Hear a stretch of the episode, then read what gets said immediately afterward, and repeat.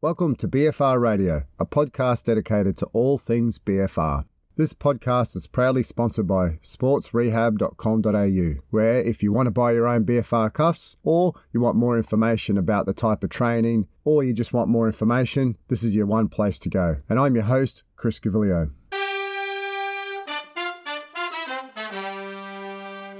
Hi, everyone, and welcome back to this episode of BFR Radio. Not sure if you've noticed, but I've been trying a few different things of late. Firstly, I'm trying to increase the frequency of podcasts released to fortnightly, which was from once a month. And there's also a new segment which is called Your Questions Answered. A lot of people are asking some great questions. So, my mantra around this is that if you have a question, I'm sure that there's lots of other people out there as well with that same question or something similar. Therefore, if you have a question and you're happy to come online, please contact me and we can have a chat. Alternatively, if you don't want to come on the podcast but still have a question, just email it to me and I'll answer it and release it as an audio clip. You'll also notice that recently in the last couple of weeks that on my socials, which is at Chris Gaviglio, I've been releasing 60 second snippets of the previous podcast. These are the best bits of the podcast and hopefully a great reminder of what was covered. If you love it, let me know and I'll continue doing that for you. With the article reviews, I've also tried to group them together to give the use of BFR better context. The first article series that I did recently was around the use of BFR in surgery and, in particular, looking at knee surgery. If you missed them, check them out. I'm sure that there was a few different uses that most people sometimes don't think that BFR can be used for. And this brings me on to the next series of BFR articles, and this will focus on the upper body. Traditionally, I see a lot of work done on the lower body and feel that there's so much more that we can do with upper body BFR. And this also includes doing more than just bicep curls. Insert a little wink here. In one of my earlier BFR radio podcast episodes, I reviewed an article on high frequency bench press. Today's article, which kicks off this series, again looks at the bench press, but rather this looks at combining protocols of both high load and low load BFR bench press training within the same week. This article is called The Combined Effects of Low Intensity Blood Flow Restriction Training and High Intensity Resistance Training on Muscle Strength and Size. It comes out of the University of Tokyo, and the primary author is Tomohiro Yasuda, who produces a lot of great work in the area of BFR. Looking at the introduction, gives some really great concepts behind the thought process to the study design. They talk about traditional high intensity resistance training, in which, in particular, we would typically look at using loads of 60 to 80% of 1RM. This is thought to produce the greatest increase in muscle strength and is associated with increased muscle size and improved neural adaptations. Previous studies have also evaluated the time course of these changes and have demonstrated the importance of the nervous system in facilitating the strength gains that are observed during the early phases of high intensity resistance training. And as a result, the relative strength, which is the maximal voluntary strength per unit of muscle cross sectional area, increases significantly during the early phase of high intensity resistance training. The reason why that they put this into the article is that they actually investigate this concept. That is the relative strength, which is the maximum voluntary strength per unit of muscle cross sectional area. In other words, it's really nice to see increases in voluntary strength levels, but how does that relate to the changes in the muscle cross sectional area? So, important piece to note there. Furthermore, previous studies have also indicated that high intensity resistance training reduce central arterial compliance in healthy men. Low arterial compliance contributes to elevations in systolic blood pressure and coronary heart disease and reductions in arterial baroreflex sensitivity. If you want to know what that is, arterial baroreflex is important for hemodynamic stability and for cardioprotection it has been demonstrated that baroreflex sensitivity, even when assessed with different methods, has a strong prognostic value. On the other hand, the advantages of BFR training, as we know, we can use low loads of 20 to 30% of 1RM. It doesn't require a long recovery time compared to high intensity resistance training. And unlike high intensity resistance training, BFR training improves muscle size as well as carotid arterial compliance. Therefore, BFR training may be a potentially useful method for promoting muscle hypertrophy with a low risk of injury. With respect to the protocol that they're going to use in this study, in particular the combination of high and low load BFR training, is that high and low resistance exercises combined in multiple mode resistance training do not mutually inhibit each other and result in higher muscle adaptations compared with single mode resistance training. In particular, here, I'm starting to think of the conjugate type theory. Notably, other authors have also demonstrated that resistance training using a variety of training loads is most effective in maximizing muscle strength. The purpose of the present study was to investigate the combined effects of high intensity resistance training and BFR training on muscle size and strength. Onto the methods, they used 40 young men aged between 22 to 32 years of age, and they were classified as recreational active. In particular, nine of the subjects had light to moderate resistance training experience performing bench press, but none of the subjects had participated in strength resistance type training for at least six months prior to the start of the study. All the subjects were randomly divided into four groups of 10. The first one was high intensity resistance training, the second one was low intensity BFR, the third group was combined high intensity and low intensity BFR training, and there was also a non training control group. Looking at the training protocol, the three training groups performed free weight flat bench press exercise three days a week, Monday, Wednesday, and Friday, for six weeks.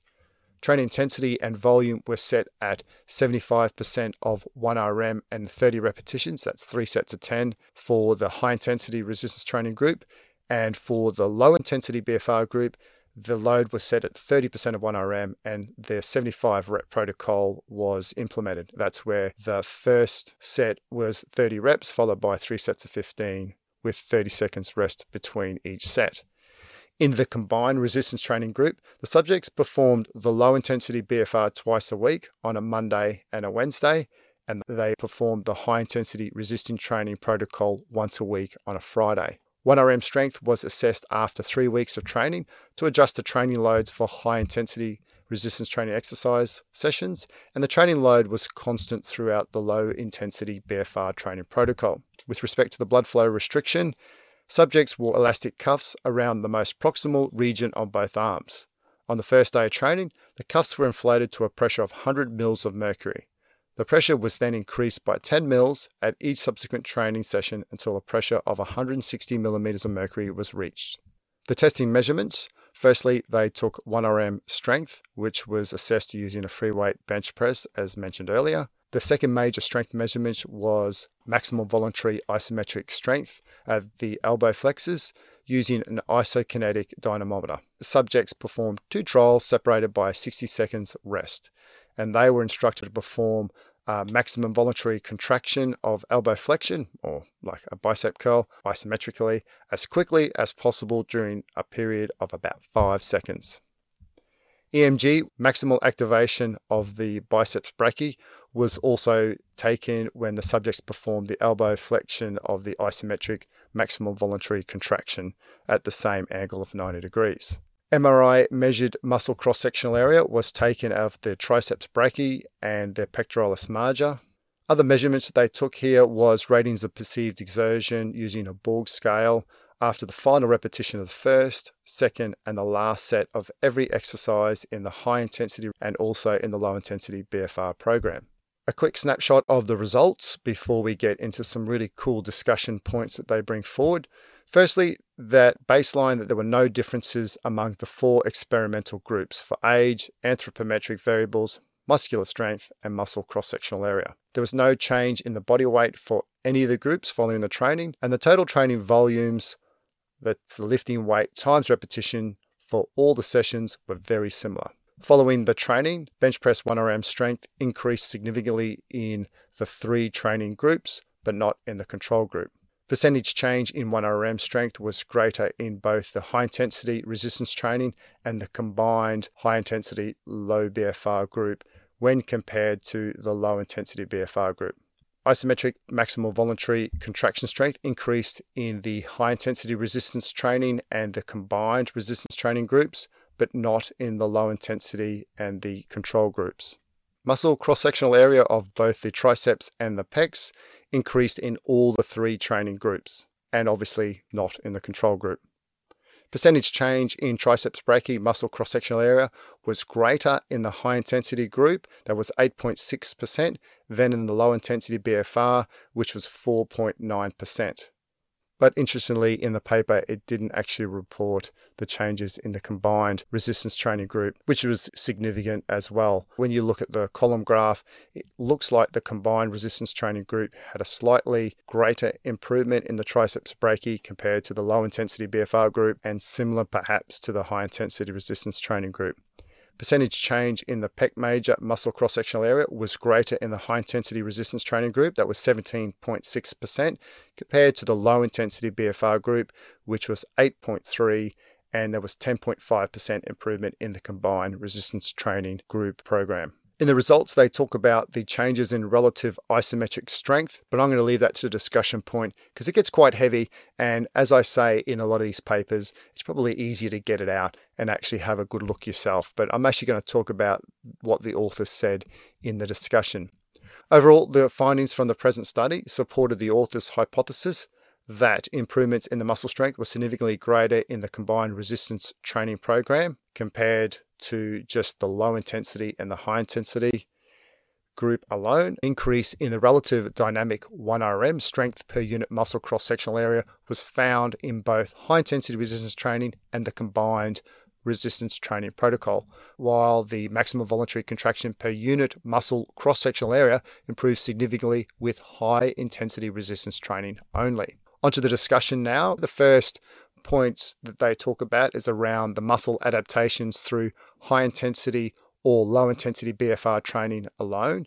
In particular, they found that their results were similar to other studies. And in particular, when you look at high intensity resistance training or just low intensity BFR training alone, they feel that increases in muscle protein synthesis is a major driving mechanism here as to the results that they have found. And also similar to other studies to highlight this, the same laboratory reported that 70% of 1RM intensity knee extension exercise without BFR increased vastus lateralis muscle protein synthesis, which was 48% at two hours post exercise through the mTOR signaling pathway in young men. It's also been reported that 20% of 1RM intensity knee extension exercise with BFR increase muscle protein synthesis at 40 to 50% at 3 hours post exercise through the mTOR pathway in both young and old men.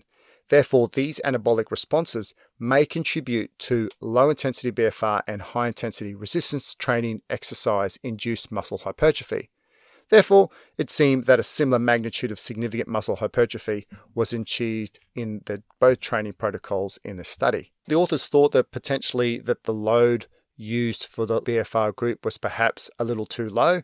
In general, training loads of 45 to 50% of 1RM are needed to increase dynamic muscle strength for untrained subjects. Therefore, in the low intensity BFR group, where they only used 20 to 30% of RRM, they thought that it didn't produce enough increase in neural adaptation. And these findings indicated that the low intensity BFR training induced increase in muscle strength was due to the muscle hypertrophy only, unlike the high intensity resistance training exercise. Highlighting these things and looking at the muscle adaptations through the combined high intensity and the low load BFR training, improvement in relative dynamic strength but not relative isometric strength was found to occur. The difference between the combined resistance training and the high intensity resistance training program in this study was the frequency of the high intensity resistance training sessions. Or, in other words, they performed high intensity strength training once a week for the combined and three times a week for the high intensity, which may be associated with the relative strength results. To improve dynamic strength, once weekly dynamic strength training is effective as reported with other authors. Since there is task specificity involved in neural adaptation, it would appear that the combined resistance training induced increases in relative dynamic strength was due to the task specificity of the high intensity resistance training program alone. Another interesting point in the discussion was around perceived pain and safety of low intensity BFR training. I think this is pretty much common with some users out there around the safety of BFR training. Here, the authors felt that low intensity BFR training may only be limited to highly motivated individuals. In particular, the different products out there that you can use, tourniquet straps or surgical tourniquets, which are a little wider. In particular, for upper body training, if you're using a wider cuff, which is traditionally used for thighs, this may cause neural impairment and a suppression of lactate clearance, resulting in an increase in perceptual pain. In this study here, they used a much narrower elastic cuff, which was 30 millimeters in width and was compressed at only 100 to 160 mils of mercury. Therefore, the arterial blood flow is reduced by no more than 40 to 70% of baseline values. In this study here, there was no incidence of any pain reported, and in addition, the RPE was lower in the low intensity BFR group compared with the high intensity resistance training group. Therefore, in the present study, it could be speculated that the low intensity BFR with the use of narrow and elastic cuffs does not require any special effort from the subjects due to the absence of pain. In conclusion, training induced improvements in isometric and dynamic strength brought about by combining low intensity BFR with high intensity resistance training were higher than those seen in low intensity BFR alone, which were similar to those of high intensity resistance training alone. Although the triceps and the pec major muscle cross sectional area increased significantly following the three different training sessions, relative strength improved with the high intensity and the combined resistance training program, but not with the low intensity BFR training group. Once again, probably indicating my point that I keep hammering home is that load is still important with athletes. And overall, BFR training induced functional muscle adaptations are improved with combining BFR with high intensity resistance training exercise. Personally, I'd really love to see this study progress into combining high load and low load BFR training within the same session. And to be honest, going one step further, it'd be great to see studies using participants with a greater weight training experience. I actually use a combination of this, which is using low and moderate load BFR and high load non BFR training within the same session. So, for example, I would start the session with low load and progress to more moderate loads with the BFR on. And in particular, I would do a multitude of exercises to warm my shoulders up and then move on to the bench press using BFR. And I find this a really great way to start the session. Primarily, I find that from a warm up and a muscle activation viewpoint, that this is personally far superior than just a normal warm up without the BFR cuffs on. From this point here, I typically would take the cuffs off and I still bench press heavy, well, within my own capacities, without the cuffs. And then if I've got time and I want to do any finishes, I put the BFR cuffs on to do these complexes that involves those ancillary exercises that target relative antagonist and agonist muscles to complement my main lifts. I think that's a really good way of starting this little mini series rather than just comparing low load versus high load. This article brings something a little bit different and starting to bring something that's a bit more, I guess, real world into studies for us to listen to in this podcast. Next week, we'll move away from the bench press and look at some different upper body BFR exercises as the series grows and more articles come into it, we'll also be looking at different concepts such as using it for fractures and so forth.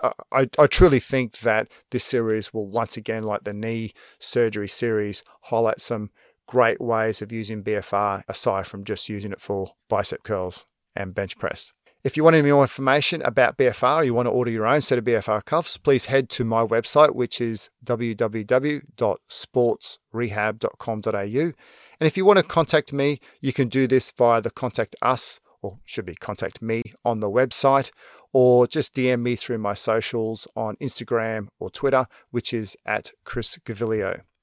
If you enjoy the podcast, please give it a rating on iTunes and also share it with someone who may benefit from this information.